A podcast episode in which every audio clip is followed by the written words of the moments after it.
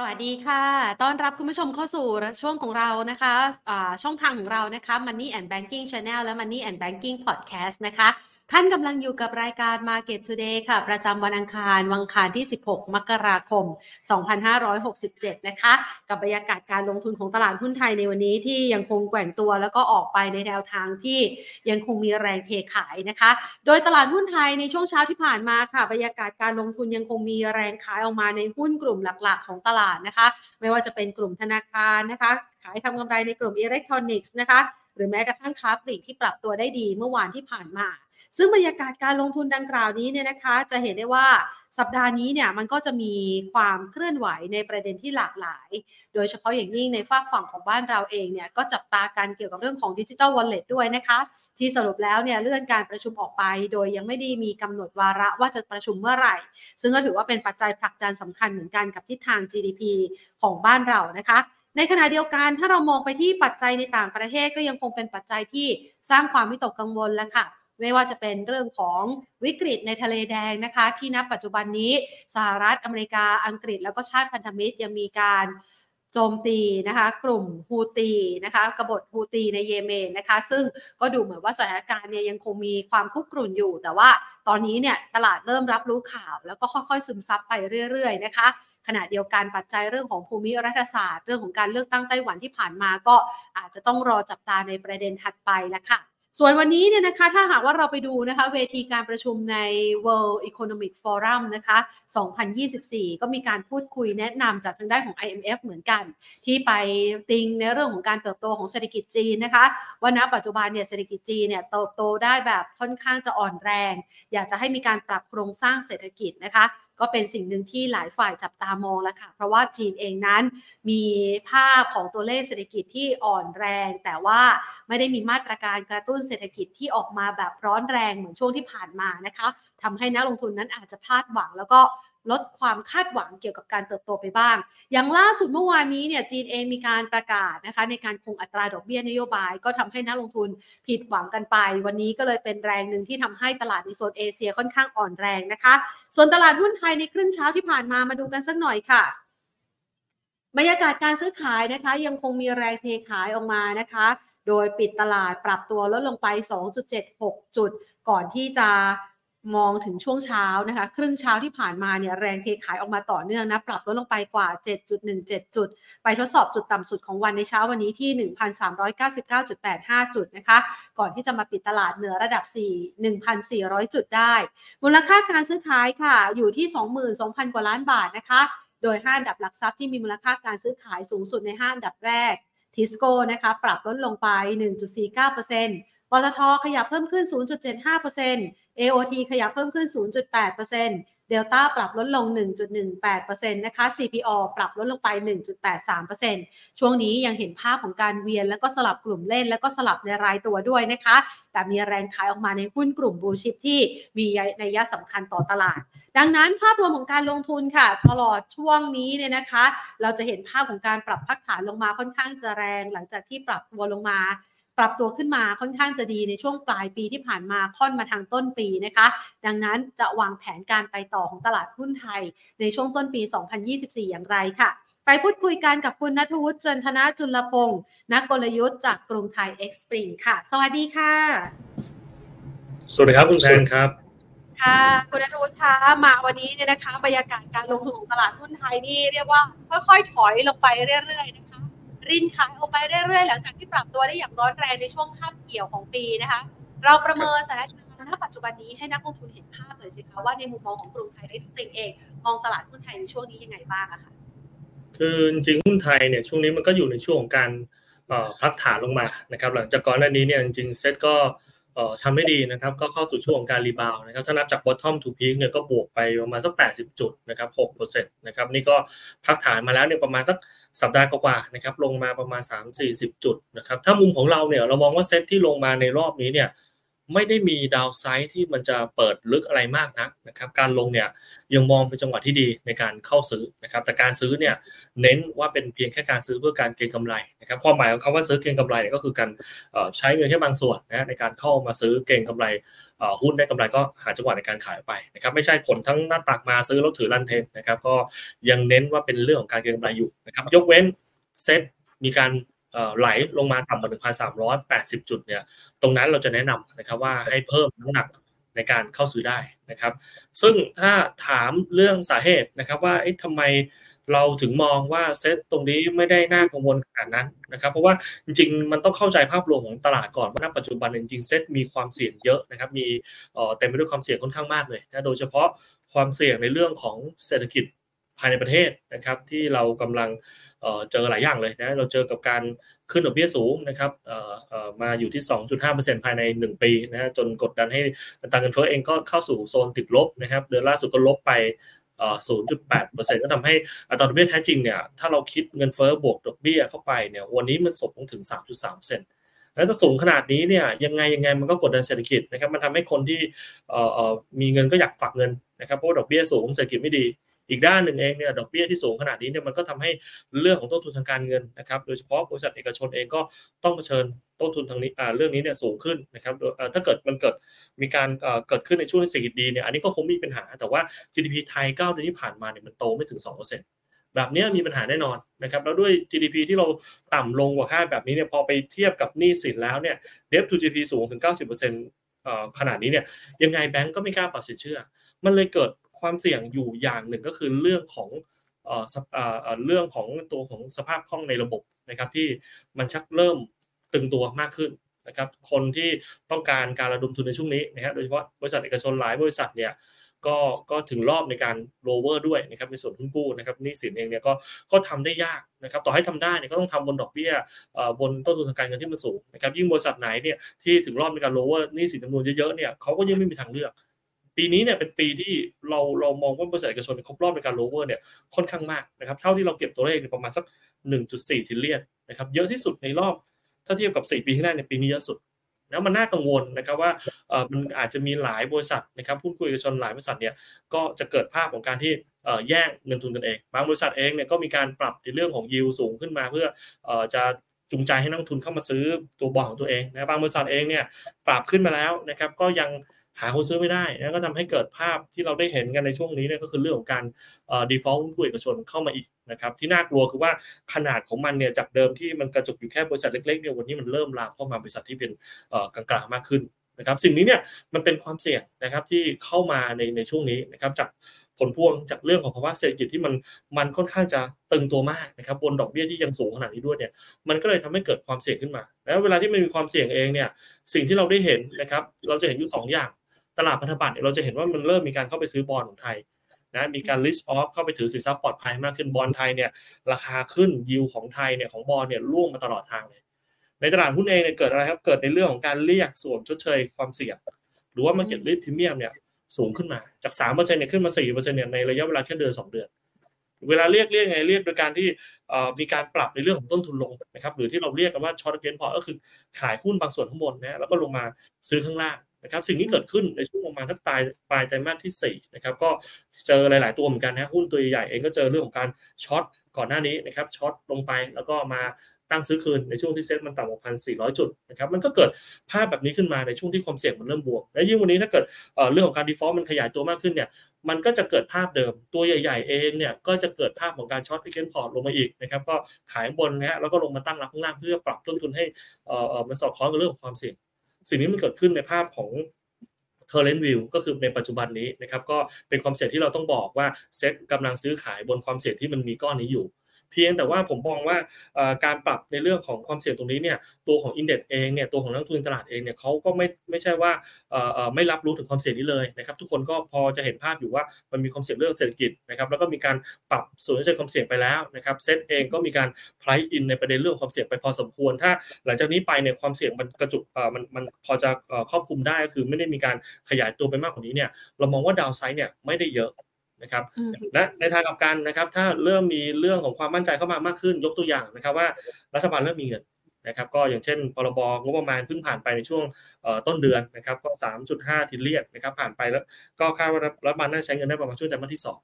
แล้วก็รอพรบไอ้ตัวอีกตัวนึงก็คือตัวของไอ้ห้าแสนล้านเนี่ยซึ่งวันนี้เองเนี่ยก็ยังต้องพูดตรงๆว่ามันก็ยังมีความไม่แน่นอนสูงมากแล้วก็มีโอกาสที่จะไม่เกิดขึ้นด้วยนะครับแต่ว่าโดยรวมๆเนี่ยถ้าเอ่อเราเห็นภาพแล้วเนี่ยว่ามันก็เริ่มมีเรื่องพรบงบประมาณเข้ามาห้าแสนล้านได้ไม่ได้เนี่ยค่อยมาว่ากันถ้าแต่ถ้าได้ก็เป็นอัพไซด์ต่อหุ้นเพราะฉะนั้นโดยรวมเซตเองนะวันนี้เนี่ยถ้าเทียบความเสี่ยงกับช่วงตอนไตรมาสสี่เนี่ยเรามองว่าความกังวลในเรื่องภาวะเศรษฐกิจชะลอตัวเนี่ยมันก็อยู่ในในจุดที่ดีกว่าตอนไตรมาสที่สี่เพราะฉะนั้นเซตเองเนี่ยมีความเสี่ยงแต่ความเสี่ยงนั้นเนี่ยมีการไพร์อินไปแล้วเพราะนั้นถ้าไม่มีอะไรที่มันขยายตัวไปมากกว่านี้เนี่ยเรามองว่าการปรับฐานของเซ็ตเนี่ยอาจจะไม่ได้สร้างดาวไซด์ให้เยอะแบบก่อนหน้านี้ครับ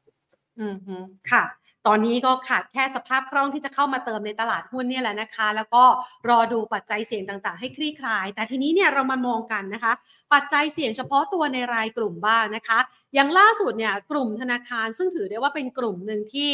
ค่อนข้างจะคาดหวังผลประกอบการค่อนข้างจะดีนะคะจั่วหัวกันมาตั้งแต่สัปดาห์ที่แล้วเรื่องของท่านนายกอยากให้ลดดอกเบี้ยนะคะนำมาซึ่งวันนี้เนี่ยที่ทางด้านของธนาคารแห่งประเทศไทยก็บอกว่าอยากจะหารือให้มีการลดส่วนต่างอัตราดอกเบี้ยลงมาเราประเมินสถานการณ์นี้กับกลุ่มธนาคารยังไงบ้างคะกลุ่มแบงค์เนี่ยต้องมองแบบนี้ก่อนละกันนะครับว่าเรื่องงบของแบงค์เนี่ยที่โตได้ในในช่วงนี้เนี่ยไม่ได้เกิดขึ้นจากการขยายโลนไม่ได้เกิดขึ้นจากการให้สินเชื่อที่มากขึ้นเพราะว่ามีข้อจำกัดในเรื่องของ debt to จี ดี พี เราบอกไปว่า household debt to จี ดี พี สูงขนาด เก้าสิบเปอร์เซ็นต์ อย่างเงี้ยคงไม่มีแบงค์ไหนที่จะกล้าปล่อยเอ่อให้โลนโกรทตัวเองเนี่ยมันโตในภาวะที่เอ่อหนี้สินกับ จี ดี พี มันมันแน่นขนาดนี้นะครับเพราะฉะนั้นเรื่องโลนโกรทไม่ใช่ประเด็นที่ทำให้แบงค์เนี่ยมีการเอ่อเอ่อมีรายได้ที่มันโตขึ้นมาแต่ปัญหาเนี่ยมันเกิดขึ้นจากเรื่องของ เอ็น ไอ เอ็ม นะครับ เอ็น ไอ เอ็ม ก็คือเรื่องของเอ่อส่วนต่างระหว่างดอกเบี้ยกู้กับดอกเบี้ยเงินฝากนะครับที่ตัวแบงก์เองเนี่ยก็ได้รับประโยชน์จากช่วงของการปรับขึ้นดอกเบี้ยซึ่งเราเองก็อย่างที่บอกไปว่าขึ้นค่อนข้างเร็วถ้านับจากสิงหามาถึงปัจจุบันเนี่ยเราใช้เวลาสิบสองเดือนขึ้นมาจาก ศูนย์จุดห้า เนี่ยมา สองจุดห้าเปอร์เซ็นต์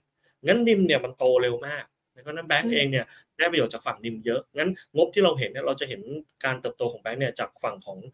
ตัวของ เอ็น ไอ เอ็ม ที่ได้ประโยชน์จากเรื่องของการปรับขึ้นดอกเบี้ยทีนี้ถ้ามองภาพเอาลุกไปก่อนแล้วกันนะครับว่าดอกเบี้ยณปัจจุบันเนี่ยอยู่ระดับ สองจุดห้า ยังไม่มองถึงขั้นลดนะครับเอาแค่ว่าคงดอกเบี้ยตรงนี้เนี่ยนั้นผลประโยชน์ในเรื่องของส่วนต่างของดิมที่มันเคยกว้างในอดีตเนี่ยมันเป็นเพราะว่าเงินฝากเนี่ยมันยังขึ้นมาไม่ทันเงินกู้นะดอกเบี้ยเงินฝากกับดอกเบี้ยเงินกู้เนี่ยมันตามไล่ไม่ทันแต่ว่าณวันนี้ไปที่ดอกเบี้ยมันพีคไปแล้วเนี่ยดอกเบี้ยเงินกู้พีคไปแล้วเนี่ยไอ้ดอกเบี้ยเงินฝากมันก็จะเริ่มไล่สเต็ปขึ้นมานะฮะคือคือต้นทุนของแบงค์เนี่ยก็จะเริ่มไล่เพราะนั้นดิมในอนาคตของกลุ่มแบงค์เองเนี่ยมันก็จะอยู่ในทิศทางของการแคบลงเรื่อยนะครับแต่ว่ามันก็จะมีอยู่จุดหนึ่งที่มันก็จะเป็นสเปซที่มันกว้างอยู่พอสมควรนะครับก็มีมีการพูดถึงนะครับว่าไอ้สเปซตรงนี้เนี่ยเทียบกับคนอื่นเขาแล้วเนี่ยในเพื่อนบ้านเราเนี่ยทำไมเรามากกว่าเขานะครับมันก็มีโครงสร้างอยู่นะว่าตัวแบงก์เองเนี่ยมีการบุกต้นทุนอะไรไปบ้างนะครับก็มีต้นทุนเงินฝากมีต้นทุนความเสี่ยงมีต้นทุนที่เราเผชิญจากเรื่องของตั้งแต่ปีสี่สิบเดี๋ยวพรุ่งนี้ผมผมเหมือนจะเห็นว่าแบงก์ชาติจะมีการแถลงในประเด็นในส่วนย่อยตรงนี้นะครับว่าไอ้ภายในต้นทุนตรงนี้เนี่ยเขามีอะไรบ้างเขาคงมาแถลงให้เห็นนะแต่ว่าโดยรวมๆเนี่ยผมมองว่าแบงก์เองเนี่ยมันก็ผ่านจุดที่ดีที่สุดไปแล้วเหมือนกันงบไตรมาสที่สี่ที่กำลังจะออกเนี่ยอาจจะเป็นอีกอีกอีกช่วงนึงนะครับอาจจะเป็นไตรมาสสุดท้ายที่เราอาจจะได้เห็นการเติบโตในฝั่งของตัวของนิมของแบงก์นะครับเพราะว่าช่วงไตรมาสสี่เนี่ยเราจะมีการปรับขึ้นดอกเบี้ยอีกรอบนึงนะมันนั้นก็ยังได้ประโยชน์ในเรื่องของเอ่อเรื่องของดิมที่มันขยายตัวอยู่นะแต่ว่าถ้าเข้าสู่เอ่อเอ่อปีนี้แล้วเนี่ยเราคิดว่าเอ่อตัวของแบงก์เองเนี่ยเรื่องของรายได้อาจจะอาจจะพีคนะครับแต่ว่าต้องไปวัดกันที่เอ่อถ้าจะพูดถึงกำไรเนี่ยอาจจะต้องไปวัดในส่วนของการตั้งสำรองด้วยว่าการตั้งสำรองเนี่ยมีโอกาสเอ่อลดระดับลงมั้ยถ้าปีหน้ามีการลดระดับตัวสำรองลงเนี่ยถึงแม้ว่ารายได้มันจะพีคไปแล้วเนี่ยมันก็ยังทำให้แบงก์เองยังสามารถรักษาการเติบโตของอัตรากำไรได้แต่โดยรวมๆภาพนี้เนี่ยเรามองว่าเอ่อตัวแบงก์เองเนี่ยอาจจะอยู่ในจุดที่มันก็ค่อนข้างจะได้ประโยชน์ที่มากที่สุดแล้วนะฮะในช่วงในมาตรสี่และหลังจากนี้ไปเนี่ยเรื่องของเอ่อเรื่องของผลการเอ่อดำเนินงานในส่วนของรายได้เนี่ยผมมองว่ามันอาจจะเอ่อค่อยๆจะเริ่มลดระดับลงมาแล้วก็เป็นอีกไตรมาสเดียวนะครับที่เราอาจจะเก็งกำไรในส่วนของแบงก์ได้นะครับอืมแสดงว่าตอนนี้เนี่ยจุดที่ดีที่สุดผ่านไปแล้วนะคะและมาณปัจจุบันเนี่ยอาจจะเป็นประเด็นนึงที่ส่งผลทำให้โอกาสการลงทุนในหุ้นกลุ่มแบงก์เนี่ยผ่านช่วงเวลานี้ไปก็คือไม่น่าเก็บแล้วใช่ไหมคะเอ่อเอ่อใช่คือคือมองอย่างนี้แล้วกันว่าเอ่อเอ่อจุดพีคที่สุดของการเติบโตของรายได้ของแบงก์เนี่ยมันจะเกิดขึ้นในช่วงไตรมาสที่สี่จากเรื่องของนิมที่ได้ประโยชน์จากดอกเบี้ยถ้าดอกเบี้ยพีคไปเรียบร้อยเนี่ยแปลว่าตั้งแต่ไตรมาสหนึ่งไปถึงเอ่อสิ้นปีเนี่ย ตัวแบงก์เองจะไม่ได้ขยายจากส่วนนี้แล้วผมเชื่อว่าโลนโกดคงจะไม่ขยายมากนะเพราะว่าเราคงไม่เห็นภาพของ Debt to จี ดี พี เราลดระดับลงเร็วจากการที่ จี ดี พี เราพุ่งแรงในปีนี้นะครับถ้าเกิดยังไม่เกิดภาพนั้นขึ้นเนี่ยโลนก็ไม่โตนิมก็ไม่โตเพราะนั้นรายได้เนี่ยอาจจะอาจจะอาจจะแฟลตก็คืออาจจะไม่ได้โตมากนะก็ต้องไปลุ้นในส่วนที่เอ่อเอ่อที่เป็นเรื่องของการตั้งสำรองนะครับว่าไอ้ปีที่ผ่านมาตั้งเยอะนะครับปีนี้เนี่ยจะยังตั้งเยอะในระดับเดิมมั้ยถ้ามีการลดระดับของการตั้งสำรองที่มันเอ่อโอเวอร์เกินไปในช่วงปีที่ผ่านมาลงมาสู่ระดับปกติในปีนี้ได้เนี่ยโอกาสที่รายได้พีคนะแต่ว่าเอ่อตัวของกำไรมันยังโตได้อยู่เนี่ยมันก็มันก็พอมีถ้าเกิดภาพนี้ขึ้นเนี่ยเรามองว่าแบงก์เองก็ก็มีโอกาสที่จะเล่นได้แต่ว่าในเชิงไวชั่นเองก็จะโดนโดนเอ่อกดดันจากภาพของการเอ่อดีเลทเรื่องไวชั่นถ้าเกิดดอกเบี้ยเราเริ่มเข้าสู่ขาลงแล้วก็บอนด์ยิลด์เราลงด้วยเนี่ยแบงก์ก็จะเป็นกลุ่มหนึ่งที่เอ่อเรื่องไวชั่นจะมีการเอ่อเอ่อมีการเอ่อดีเลทลงมาดีเลทก็หมายถึงว่ามีการต้องซื้อตัวของแบงก์เนี่ยในระดับที่ พี อี เอ่อต่ำลงกว่าเดิมดังนั้นโดยรวมๆแล้วผมว่าแบงก์เองเนี่ยเอ่ออาจจะอยู่ในจุดที่มันมันผ่านจุดที่ดีที่สุดไปแล้วทั้งในเชิงขอ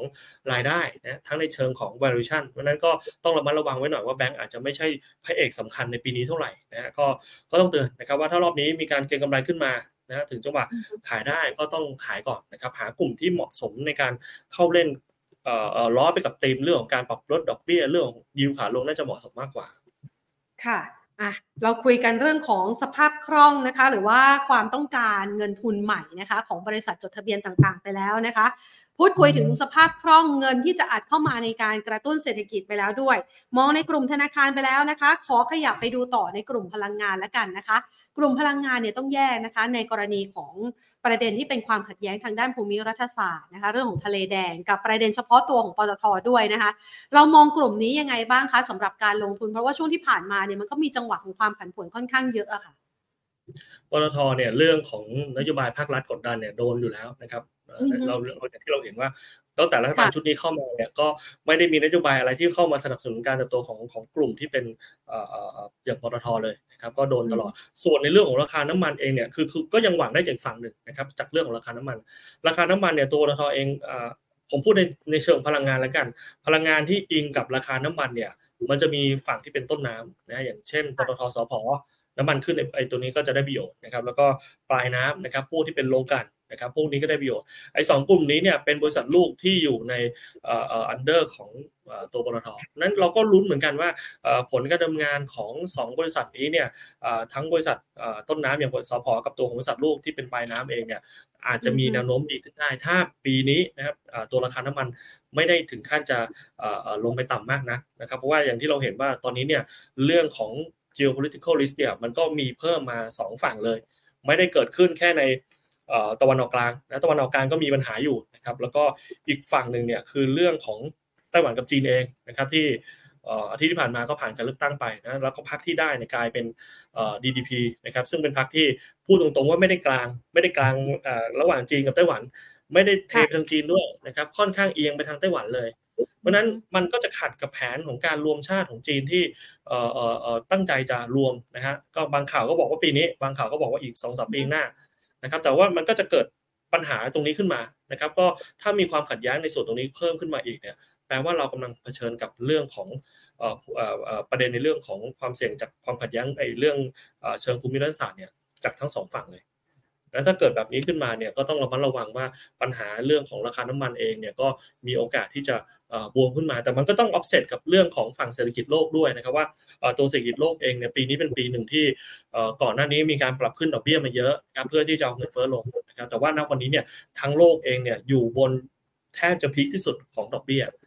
งั้นผลกระทบของดอกเบี้ยที่สูงขนาดนี้เนี่ยมันจะเข้าสู่ภาวะเศรษฐกิจในปีนี้ปีนี้ก็เป็นปีหนึ่งที่ global จี ดี พี ของโลกเนี่ยมันก็มีโอกาสที่จะแลนดิ้งนะครับถ้าแลนดิ้งลงมาเนี่ยเอ่อเรื่องของดีมานด์แน่นอนว่าอาจจะอาจจะต้องลดระดับลงนะแต่ว่าก็ต้องไปออฟเซ็ตในฝั่งของซัพพลายอีกนะครับว่าก่อนหน้านี้ฝั่งของผู้ผลิตเองเค้าก็มีการคัดในเรื่องปริมาณน้ำมันออกมานะครับเพื่อให้สอดคล้องกับดีมานด์อยู่แล้วเพราะฉะนั้นโดยรวมเนี่ยเรื่องของราคาน้ำมันถ้าพูดตรงๆเนี่ยยังมีความผันผวนอยู่ค่อนข้างมาก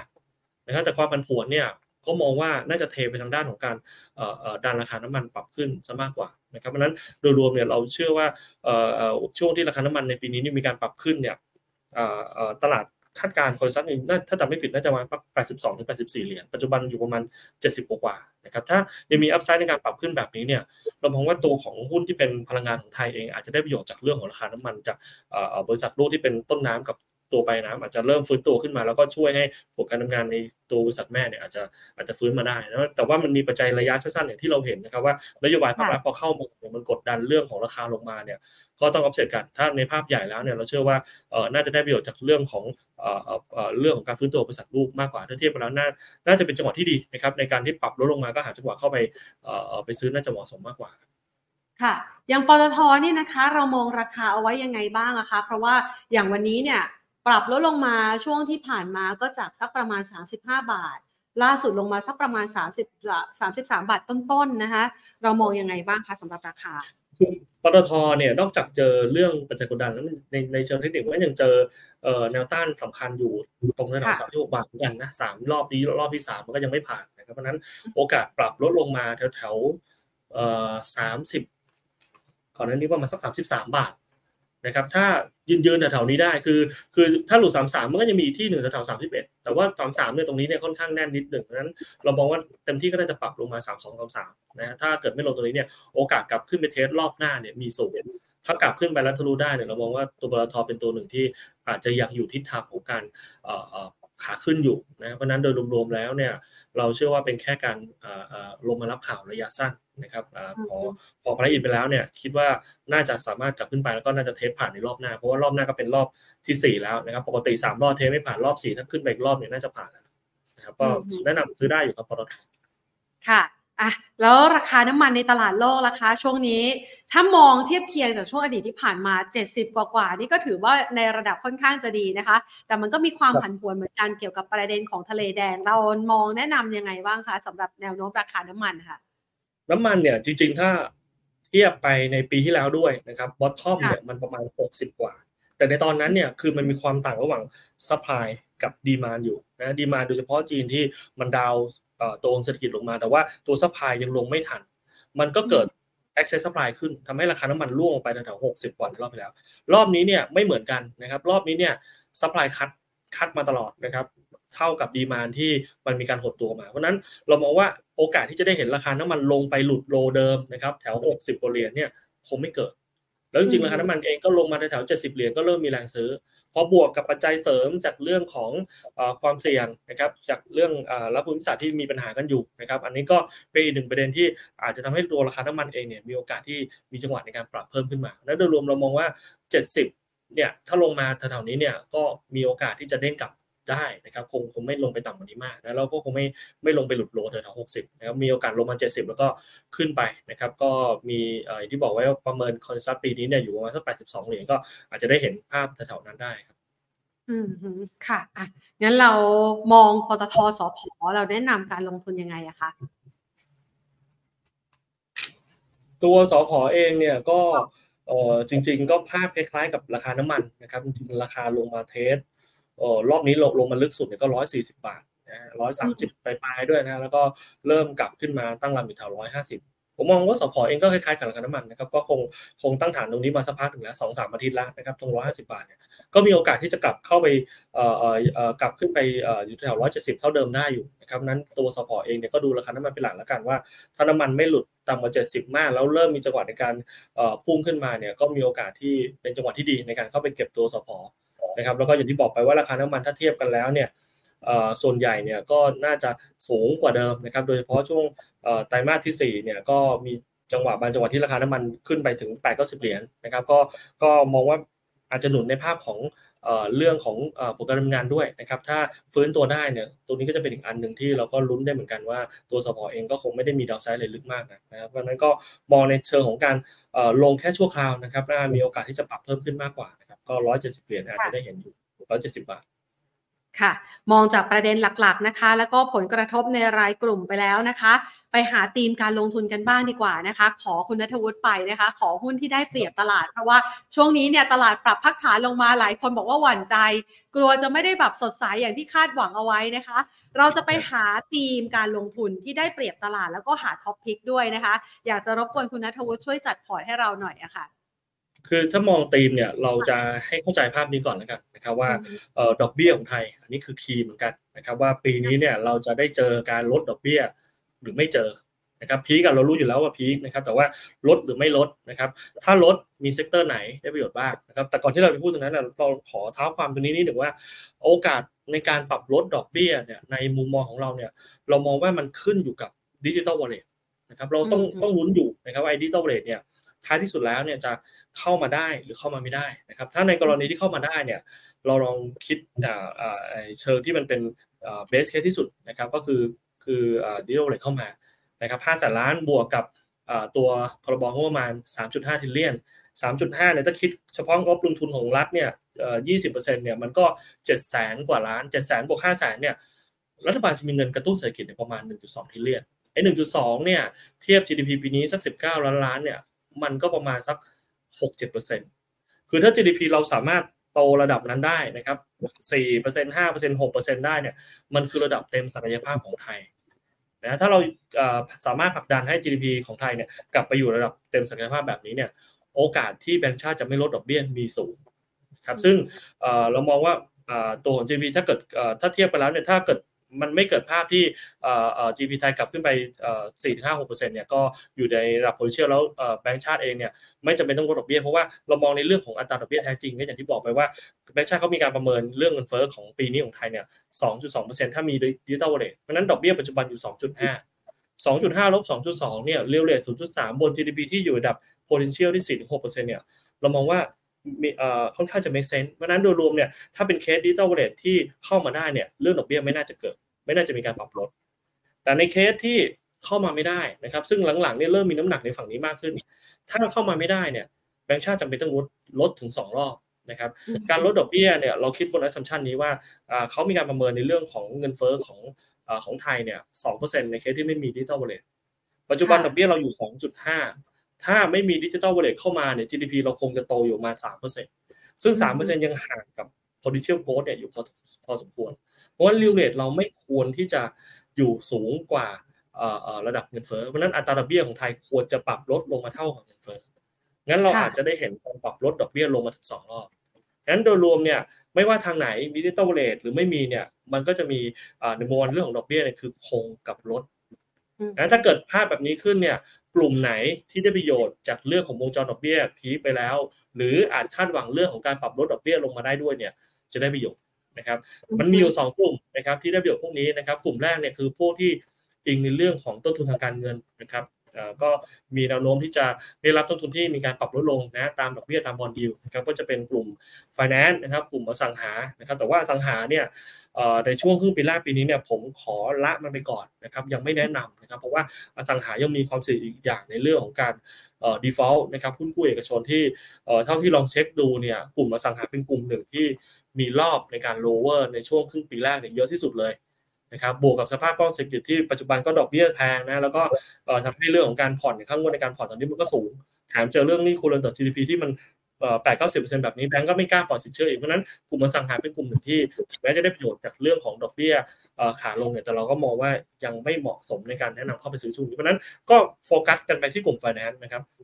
ทีนี้กลุ่ม Finance เนี่ยมันมีอยู่สองกลุ่มนะครับกลุ่ม Finance ที่เป็นเช่าซื้อกับกลุ่ม Finance ที่เป็นเอ่อจำนำนะครับไอ้เช่าไอ้เช่าซื้อเนี่ยผมยังไม่แนะนำนะครับไม่ใช่ Finance ทั้งทั้งกลุ่มซื้อได้นะผมแนะนำว่าควรจะซื้อในกลุ่มที่เป็นจำนำทะเบียนรถนะครับซึ่งไอ้พวกจำนำเนี่ยมีอยู่สามตัว เอ็ม ที ซี สวัสดิ์ติดล้อนะครับพวกนี้ซื้อได้หมดนะครับคือต้องเป็นไฟแนนซ์ที่เป็นกลุ่มจำนำนะครับเช่าซื้อเนี่ยที่ไม่แนะนำให้ซื้อเพราะว่าตัวของกลุ่มเช่าซื้อเนี่ยยังมีปัญหาอยู่หลายด้านเหมือนกันโดยเฉพาะเรื่องของความเสี่ยงการตั้ง เอ็น พี แอล นะครับเพราะว่าสเตจสองเช่าซื้อเองเนี่ยก่อนจะกลายเอ่อสเตจสองที่ก่อนจะกลายมาเป็น เอ็น พี แอล เนี่ยวันนี้เนี่ยก็ยังอยู่ในระดับที่มันเอ่อพุ่งขึ้นอยู่เลยนะครับเพราะฉะนั้นกลุ่มเช่าซื้อเนี่ยเป็นกลุ่มหนึ่งที่ยังมีความเสี่ยงเรื่องของการตั้งสำรองสูงอยู่นั้นเรื่องของเอ่อกำไรเนี่ยคงคงหวังไม่ได้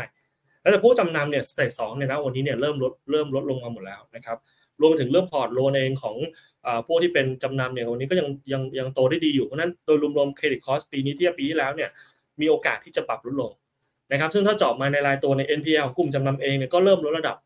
นะ อี พี เอส growth เทียบ อาร์ โอ อี ดูเป็นเรื่องของ valuation เองเนี่ยก็น่าสนใจกว่ากลุ่มเช่าซื้อเพราะงั้นโดยรวมๆเนี่ยFinance เป็นเป็นตัวหนึ่งที่เราพยายามจะเชียร์มาตั้งแต่ในช่วงเอ่อไตรมาสที่สี่นะครับมาจนถึงปัจจุบันนะแล้วก็ภาพในเอาท์ลุคในอนาคตเอง Finance ก็ยังมีความน่าสนใจเราจะเห็นภาพของเอ่อบางตัวที่เป็น lead เนี่ยยกอย่างเช่นตัว เอ็ม ที ซี นะครับก็เพิ่งจะเบรก ด่านสำคัญขึ้นมาได้นะครับแล้วก็ยืนๆอยู่บ้างนะครับส่วนสวัสดิ์กับตัวติดล้อเองก็เริ่มที่จะตั้งลำขึ้นมาเพราะฉะนั้นกลุ่มไฟแนนซ์เป็นกลุ่มหนึ่งที่วันนี้น่าน่ามีโอกาสที่ถ้าให้เลือกหุ้นที่มันแข็งกว่าตลาดกลุ่มนี้เป็นกลุ่มที่น่าสนใจก็แนะนำทั้งสามตัวนะครับ เอ็ม ที ซี สวัสดิ์ติดล้อนะครับส่วนอีกกลุ่มหนึ่งนะครับที่ได้ประโยชน์จากดอกเบี้ยพีคนะครับที่เราคุยกันแล้วว่ามีโอกาสพีคกับลงนะครับถ้าเกิดขึ้นเนี่ยกลุ่ม High Yield ได้ประโยชน์ High Yield เนี่ยเอ่อจริงๆต้องย้อนไปนิดหนึ่งว่าในช่วงดอกเบี้ยขาขึ้นเนี่ย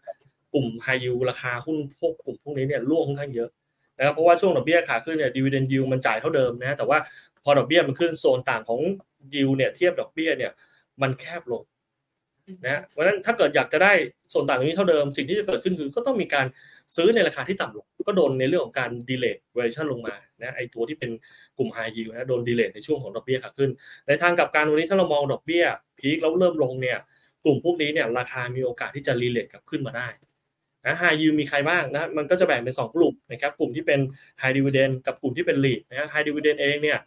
เราก็ต้องมีการตั้งเกณฑ์ในการคัดนะครับซึ่งผมก็ตั้งเกณฑ์มาว่า dividend yield เกิน สี่เปอร์เซ็นต์อ่า price to fair อ่าณปัจจุบันเกิน สิบเปอร์เซ็นต์ อี พี เอส rating ต้องเป็นอ่าในเรื่องของ อี เอส จี rating เนี่ยต้องเป็นในระดับอ่า Triple A นะครับเพราะว่าก็จะเป็นหนึ่งในตัวที่มันก็อ่ามีโอกาสตกเป็นเป้าหมายของกองทุนนะครับถ้ามี high อ่า dividend สูงแล้วก็อ่ามีอ่า อี เอส จี ในระดับ Triple A ด้วยเนี่ยมันก็จะเป็นตัวจำกัด downside กลุ่มพวกนี้พอคัดมาแล้วเนี่ยก็ได้มาก้อนหนึ่งนะแล้วเราเลือกมาจากก้อนนี้เนี่ยอยู่สองตัวก็คือตัวของ เค ที บี กับตัวของ Sabinaวันนั้นถ้าเป็นกลุ่ม High Dividend ผมแนะนำสองตัวนี้นะครับแล้วสุดท้ายตัว REIT REIT เองเนี่ยเราก็ตั้งเกณฑ์ของการคัดเลือกเหมือนกันนะครับว่า Yield Growth เพิ่มขึ้น Dividend Yield สูงนะฮะแล้วปีนี้ต้องไม่มีเรื่องของการ Lower Bond นะครับแล้วก็ Valuation เองก็ต้องไม่แพงสี่เกณฑ์นี้เราเลือกมาในกลุ่ม REIT เนี่ยติดมาแค่ตัวเดียวนะฮะคือ แอล เอส Hotel แต่ก็ต้องระวังหน่อยว่า แอล เอส แอล เอส Hotel เนี่ยก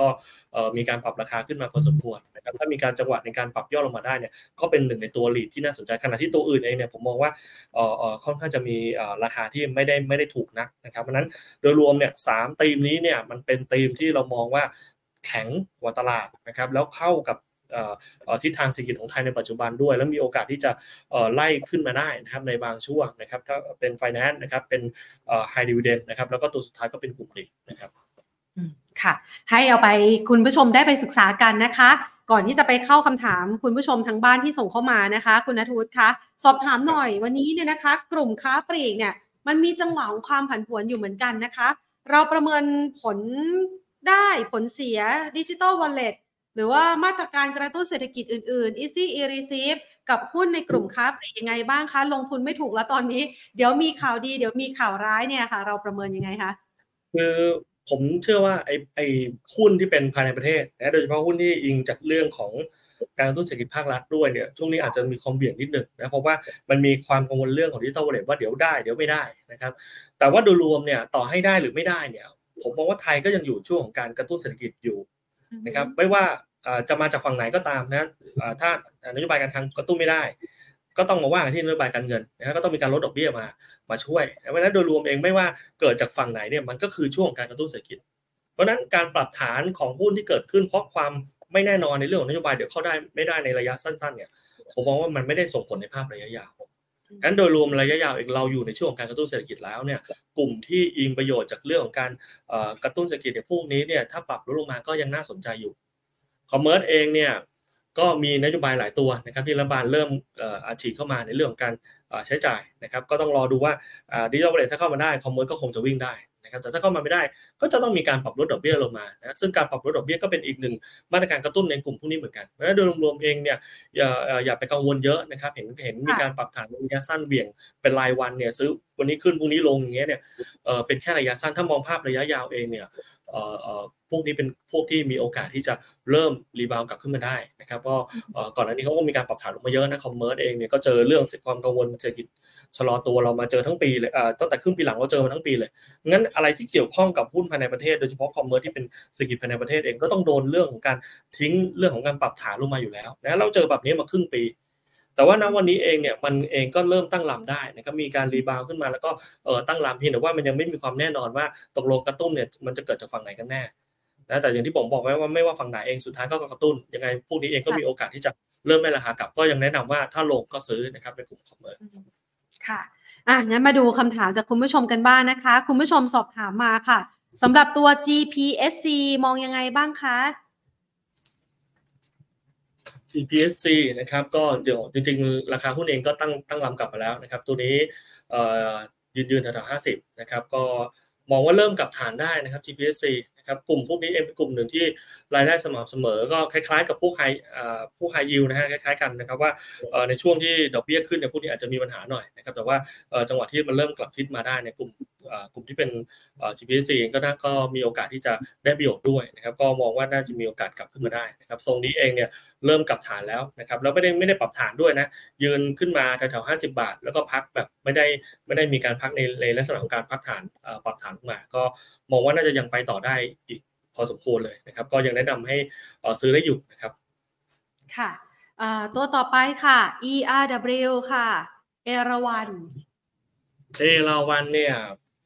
จริงๆหุ้นกลุ่มในธีมของการกระตุ้นท่องเที่ยวนะครับแต่ว่าผมก็อยากจะต้องเตือนให้ระมัดระวังไว้บ้างนะครับคือเข้าใจว่ามันเป็นหนึ่งในมาตรการที่รัฐบาลเนี่ยพยายามที่จะผลักดันนะครับโดยเรื่องของการท่องเที่ยวนะครับแต่ว่าการท่องเที่ยวเองเนี่ยอย่างแบงก์ชาติปีนี้ก็ประเมินสัก สามสิบแปดจุดห้าล้านคนเทียบปีที่ปีที่ผ่านมายี่สิบแปดล้านคนเนี่ยเขาประเมินโกรทเนี่ยประมาณ ยี่สิบเปอร์เซ็นต์ดูแค่จำนวนเนี่ยดูเหมือนดีนะครับแต่ปัญหาของเรื่องการท่องเที่ยวเนี่ยมันคือคือกลุ่มเป้าหมายในการเข้ามาเที่ยวของไทยวันนี้มันเหมือนเหมือนจะเปลี่ยนไปนะครับคื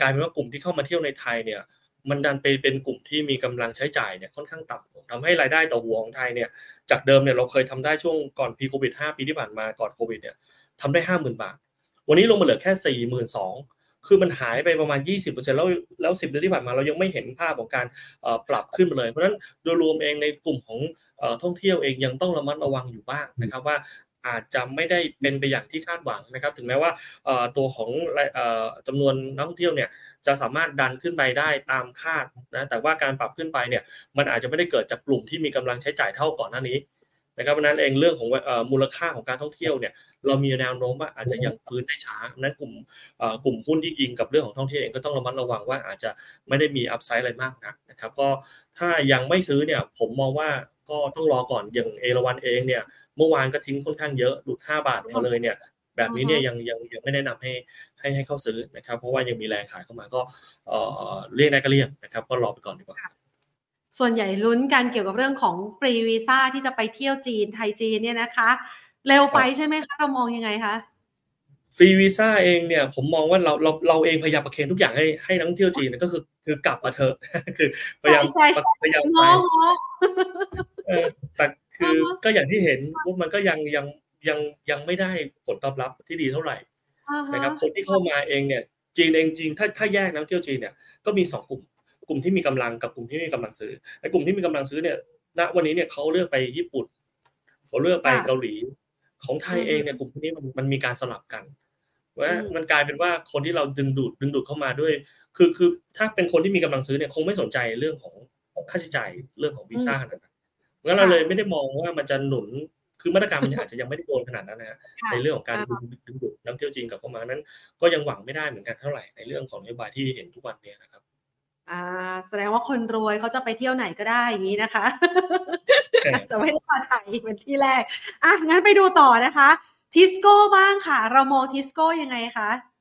ทิสโก้เองเมื่อวานเพิ่งจ่ายจ่ายเอ่อเอ่อเมื่อวานเพิ่งประกาศงบออกมานะครับแล้วก็เอ่อราคาเองก็ถามมันก็ไม่ได้แย่ไม่ได้ดีแต่ก็ไม่ได้แย่มากนะครับแต่ว่าเอ่อตัวทิสโก้เองเนี่ยจุดเด่นของเขาคือเขาเป็นหุ้นที่ให้ยิลด์สูงให้dividend yield ค่อนข้างสูงเราจะเห็นว่าตั้งแต่เราพีคดอกเบี้ยมาในช่วงไตรมาสที่สี่เนี่ยเดือนตุลาเองราคาของทิสโก้เองเนี่ยก็บอททอมเลยนะก็ไล่ขึ้นมาจากเก้าสิบสี่ เก้าสิบห้าเนี่ยวันนี้ก็มาหนึ่งร้อยกว่าบาทแล้วทิสโก้เองถ้าปรับลงมาผมมองว่ามันจัดอยู่ในกลุ่มที่เป็น high dividend ถ้าเราลดดอกเบี้ยเอาง่ายๆว่าถ้าเราแค่พีคดอกเบี้ยเนี่ยหรือว่าเริ่มมีการปรับดอกเบี้ยลงมาได้หรือว่าดูแค่บอนด์ยิลด์ของไทยที่เข้าสู่ขาลงขนาดนี้เนี่ยยังไงยังไงก็หนุนภาพของกลุ่ม High Dividend ถ้าถ้าปรับลงมาเราก็มองเป็นจังหวะในการเข้าซื้อนะครับก็เป็นตัวหนึ่งที่โดยรวมแล้วผมคิดว่าราคาเนี่ยน่าจะอยู่ที่ทางของการ relate กับตัวของดอกเบี้ยอยู่นั้นดอกเบี้ยถ้าเข้าสู่ขาลงตัวของราคาของ Tisco เองก็มีโอกาสที่ยังเป็นขาขึ้นอยู่และถ้านับย้อนไปตั้งแต่กลางปีเนี่ยตรง bottom แถวแปดสิบเก้าเนี่ยวันนี้ก็ขึ้นมาเกือบสิบ ยี่สิบบาทแล้วนั้นก็ก็มองว่ายังยังเป็นภาพใหญ่ในการฟื้นตัวอยู่ครับในส่วน Tisco ซื้อได้ครับค่ะ เอ เอส เค เอเชียเสริมกิจ leasing ใช่ไหมคะมองยังไงคะ เอ เอส เค นะครับ เป็นเช่าซื้อเตือนไปแล้วนะครับเช่าซื้อเนี่ยเอ่อเอ่อเอ่อเป็น leasing ด้วยเนี่ยก็ต้องระวังหน่อยนะครับว่ามันขึ้นอยู่กับเศรษฐกิจนะครับพวกนี้เนี่ยโดยเฉพาะรถบรรทุกด้วยเนี่ยรถบรรทุกก็อิงเศรษฐกิจอยู่แล้วนะครับถ้าเศรษฐกิจเรายังไม่ฟื้นนะครับนโยบายของตัวรัฐบาลประมาณเนี่ยยังไม่มีภาพของการประมูลงานภาครัฐยังไม่มีการขยายตัวในส่วนนั้นเลยในกลุ่มพวกนี้ก็คงยังเล่นไม่ได้เช็ค เอ็น พี แอล แล้วเนี่ยเราก็เห็นแล้วว่าตัวของ เอ็น พี แอล ในกลุ่มนี้ที่เป็นเศษสองก็ยังสูงอยู่นะครับมีปัญหาหลายด้านเหมือนกันรวมไปถึงเรื่องของความเสี่ยงเรื่องของการเศรษฐกิจก็อย่างที่เตือนไปนะครับว่าคือถ้าเทียบกันถึงแม้ว่าจัดเป็นไฟแนนซ์นะแต่ว่าเป็นไฟแนนซ์เช่าซื้อเนี่ยก็ก็อยากจะให้เลี่ยงไปก่อนนะครับถ้าจะเล่น เอ เอส เค เนี่ยผมแนะนำมามาเข้าพวกจำนำน่าจะเหมาะมากกว่านะครับก็ยังยังยังยังไม่เชียร์เท่าไหร่ครับก็กลุ่มนี้ตีมยังไม่ใช่ครับค่ะ ยู บี เอ ค่ะขอช่วยมองสัญญาณทางเทคนิคหน่อยค่ะอยากถัวเฉลี่ยแถวนี้เพราะมีทุนสองบาทมีทุนสองโอ้สองบาทเลยค่ะนึกเชียวค่ะสองบาทคือยังเรายังไม่เห็นถ้าในเชิงเทคนิคเรายังไม่เห็นบอททอมยังไม่เห็นเอ่อเอ่อบอททอมของเขานะครับคือเข้าใจว่าเขาเอ่อมีจังหวะรีบาวด์นะครับแต่ว่าเวลาดูหุ้นตั้งลำได้ไม่ได้เนี่ยเราอยากจะดูในช่วงของการพักฐานนะครับก็คือปล่อยให้เขาขึ้นไปก่อนนะครับแล้วก็รอดูจังหวะที่เขาย่อลงมาถ้าย่อลงมาแล้วเนี่ยไม่ต่ำกว่าหนึ่งบาทเอ่อสิบตังค์ได้เนี่ยคือมาพักฐานแถวๆหนึ่งบาทสิบตังค์แถวๆนี้เนี่ยขึ้นไปเนี่ยแล้วเริ่มรีบาวด์กลับขึ้นอีกรอบนึงเนี่ยพวกนี้เนี่ยถัวได้แต่ถ้าเกิดนะครับว่ามันมันยังพักฐานลงมาแล้วยังหลุดหนึ่งบาทสิบตังค์ลงมาอีกก็ต้องรอนะครับเพราะนั้นพูดเนี่ยอย่าเพิ่งไปดูตอนขึ้นนะครับถ้าเกิดเอ่อเป็นเทรนขาลงมายาวๆแล้วกำลังจะกลับตัวเนี่ยให้ดูตอนลงในรอบในรอบแรกนะครับว่าถ้าลงมาแล้วเนี่ยมีการยกในเรื่องของโลขึ้นมาเราเห็นบอททอมเนี่ยโอกาสในการถัวตรงนั้นน่าจะน่าจะเซฟมากกว่านะครับก็รออีกอีกสเต็ปนึงแล้วกันอย่าเพิ่งเอ่อไปไล่ในตอนเอ่อขึ้นในขารอบแรกนะครับขอรอดูบอททอมก่อนอืมค่ะ เค ซี อี ค่ะเมื่อวานนี้ขึ้นค่อนข้างดีนะคะแต่วันนี้เริ่มมีขายทำกำไรไหมคะเรามองไงคะอิเล็กทรอนิกส์ เค ซี อี กลุ่มอิเล็กทรอนิกส์เองเนี่ยจริงๆมันก็อิงคือส่วนหนึ่งอิงตามดาวโจนส์เหมือนกันนะครับเอ่ออิงตามในเรื่องของ Nasdaq เอ่อตัว Nasdaq เหมือนกันก็คือเอ่อหุ้นกลุ่มอิเล็กทรอนิกส์เนี่ยเป็นกลุ่มที่เอ่อคาดหวังเรื่อง growth มีความเอ่อมีความอ่อนไหวต่อเรื่องของ yield นะครับอย่างเมื่อวานเอง ยู เอส เอ่อสหรัฐเองก็มีการปรับขึ้นของ yield นะก็ทำให้เอ่อตลาดหุ้นเองก็มีการปรับลงมาตัวพวกนี้เองก็โดนเหมือนกันเพราะฉะนั้นโดยรวมๆเนี่ยถ้ามองภาพของเอ่อกลุ่มอิเล็กทรอนิกส์เนี่ยคุณต้องเข้าใจภาพของสหรัฐด้วยโดยเฉพาะเรื่องของ bond yield bond yield สหรัฐเนี่ยโอ้ถ้าคุยก็คงจะยาวนิดนึงแต่ว่าเอาสั้นๆเนี่ยคือ bond yield เนี่ยเราไม่เชื่อว่าจะอยู่เอ่อเราไม่เชื่อว่าจะปรับลดลงต่ำกว่าถ้าตัวสิบปีนะจะไม่ไม่เชื่อว่าจะปรับลดลงต่ำกว่า สี่เปอร์เซ็นต์ ได้มากนักนะครับเพราะว่ายังมีความเสี่ยงในหลายด้านนะโดยเฉพาะเรื่องของเงินเฟ้อนะครับที่ของสหรัฐเองถึงแม้ว่าอย่าง พี พี ไอ จะยังไม่ยังไม่ยังยังลงมายังลงมาอยู่แต่ว่าถ้าดูในส่วนของ ซี พี ไอ เนี่ยเราเริ่มเห็นสัญญาณของการที่อัตราเร่งเงินเฟ้อมันเริ่มกลับพอเจอเรื่องของราคาน้ำมันที่ที่มีความเสี่ยงจากเรื่องของเอ่อรัฐภูมิศาสตร์อีกเนี่ยก็ต้องระวังว่าถ้าเกิดราคาน้ำมันขึ้นมาโดยเฉพาะสิ่งที่สงครามที่เกิดขึ้นในอ่าวเนี่ยทำให้เรื่องของฝั่งของการสินค้าเองอาจจะมีต้นทุนในการปรับเพิ่มขึ้นอีกเนี่ยก็ต้องระวังว่าคอสต์พุตอินเฟลชันมันอาจจะมากระทบนะซึ่งไอ้คอสต์พุตเนี่ยมันมี สี่สิบเปอร์เซ็นต์ ของตะกร้าเงินเฟ้อถ้าเกิดภาพแบบนี้ขึ้นมาบนภาวะเศรษฐกิจอเมริกาเองที่ยังไม่ได้แย่นักโดยเฉพาะตัวเลขในไตรมาสที่สี่เนี่ยที่เราเห็นช่วงปลายเดือนธันวาเนี่ยเริ่มฟื้นกลับทั้งจ้างงานทั้งค่าจ้างพวกนี้เนี่ยมันก็หนุนว่าทั้งดีมานด์ทั้งดีมานด์พูลในฝั่งของเศรษฐกิจทั้งตัวคอสในฝั่งของเอ่อปัจจัยเรื่องของราคาน้ำมันเองมันก็หนุนให้เอ่อตัวของเงินเฟ้อเนี่ยอัตราเร่งมันเริ่มสูงขึ้นถ้าเกิดภาพนี้บวกกับอีกประเด็นหนึ่งคือเรื่องดีมานด์ซัพพลายของบอนด์ด้วยว่าเอ่อเดือนมกราคมเนี่ยจะมีการประมูลเอ่อจะมีการผ่านพรบงบประมาณของสหรัฐถ้าผ่านรัฐบาลก็จะต้องมีการออกบอนด์ซัพพลายออกมาถ้าบอนด์ซัพพลายออกมาเทียบกับดีมานด์ในระบบแล้วเนี่ยมันมันมันมันเกิดภาพของ asset supply ก็คือเอ่อมีการออกซัพพลายออกมาแต่ว่าคนซื้อเนี่ยอาจจะไม่ได้มีการเพิ่มตามตัวซัพพลายตรงนี้เนี่ยมันก็จะมีอีกหนึ่งปัจจัยที่ทำให้บอนด์ยูสหรัฐกำลังจะกลับเข้าสู่ทิศทางของการปรับเพิ่มขึ้นถ้าเป็นแบบนั้นเนี่ยหุ้นอิเล็กทรอนิกส์เองก็มีโอกาสที่จะปรับตามเอ่อตัวเอ่อตัวหุ้นโกรทนะที่เป็นเอ่อตัวเทคของอเมริกาเหมือนกันซึ่งณปัจจุบันเนี่ยหุ้นหุ้นเทคอเมริกาเองเนี่ยไอ้เจ็ดตัวแรกของ เอส แอนด์ พี ห้าร้อยเนี่ยมันมี พี อี เนี่ยอยู่ระหว่าง ยี่สิบห้าถึงแปดสิบ เท่างั้นถ้ามันปรับฐานเนี่ยมีโอกาสปรับได้เยอะเพราะฉะนั้น ถ้าหุ้นของกลุ่มอิเล็กทรอนิกส์ของไทยเองที่อิงจากภาพเดียวกันเนี่ยก็มีโอกาสที่จะเจอเซนติเมนต์ในเชิงลบจากเรื่องของการปรับฐานตรงนี้ด้วยเพราะฉะนั้นในภาพยาวยังมีความเสี่ยงอยู่เหมือนกันในเรื่องของตัว เค ซี อี แต่ว่า เค ซี อี เองเนี่ยจริงๆก็มีการปรับฐานลงมานะครับซึ่งมันกำลังจะทดสอบโลเนี่ยแถว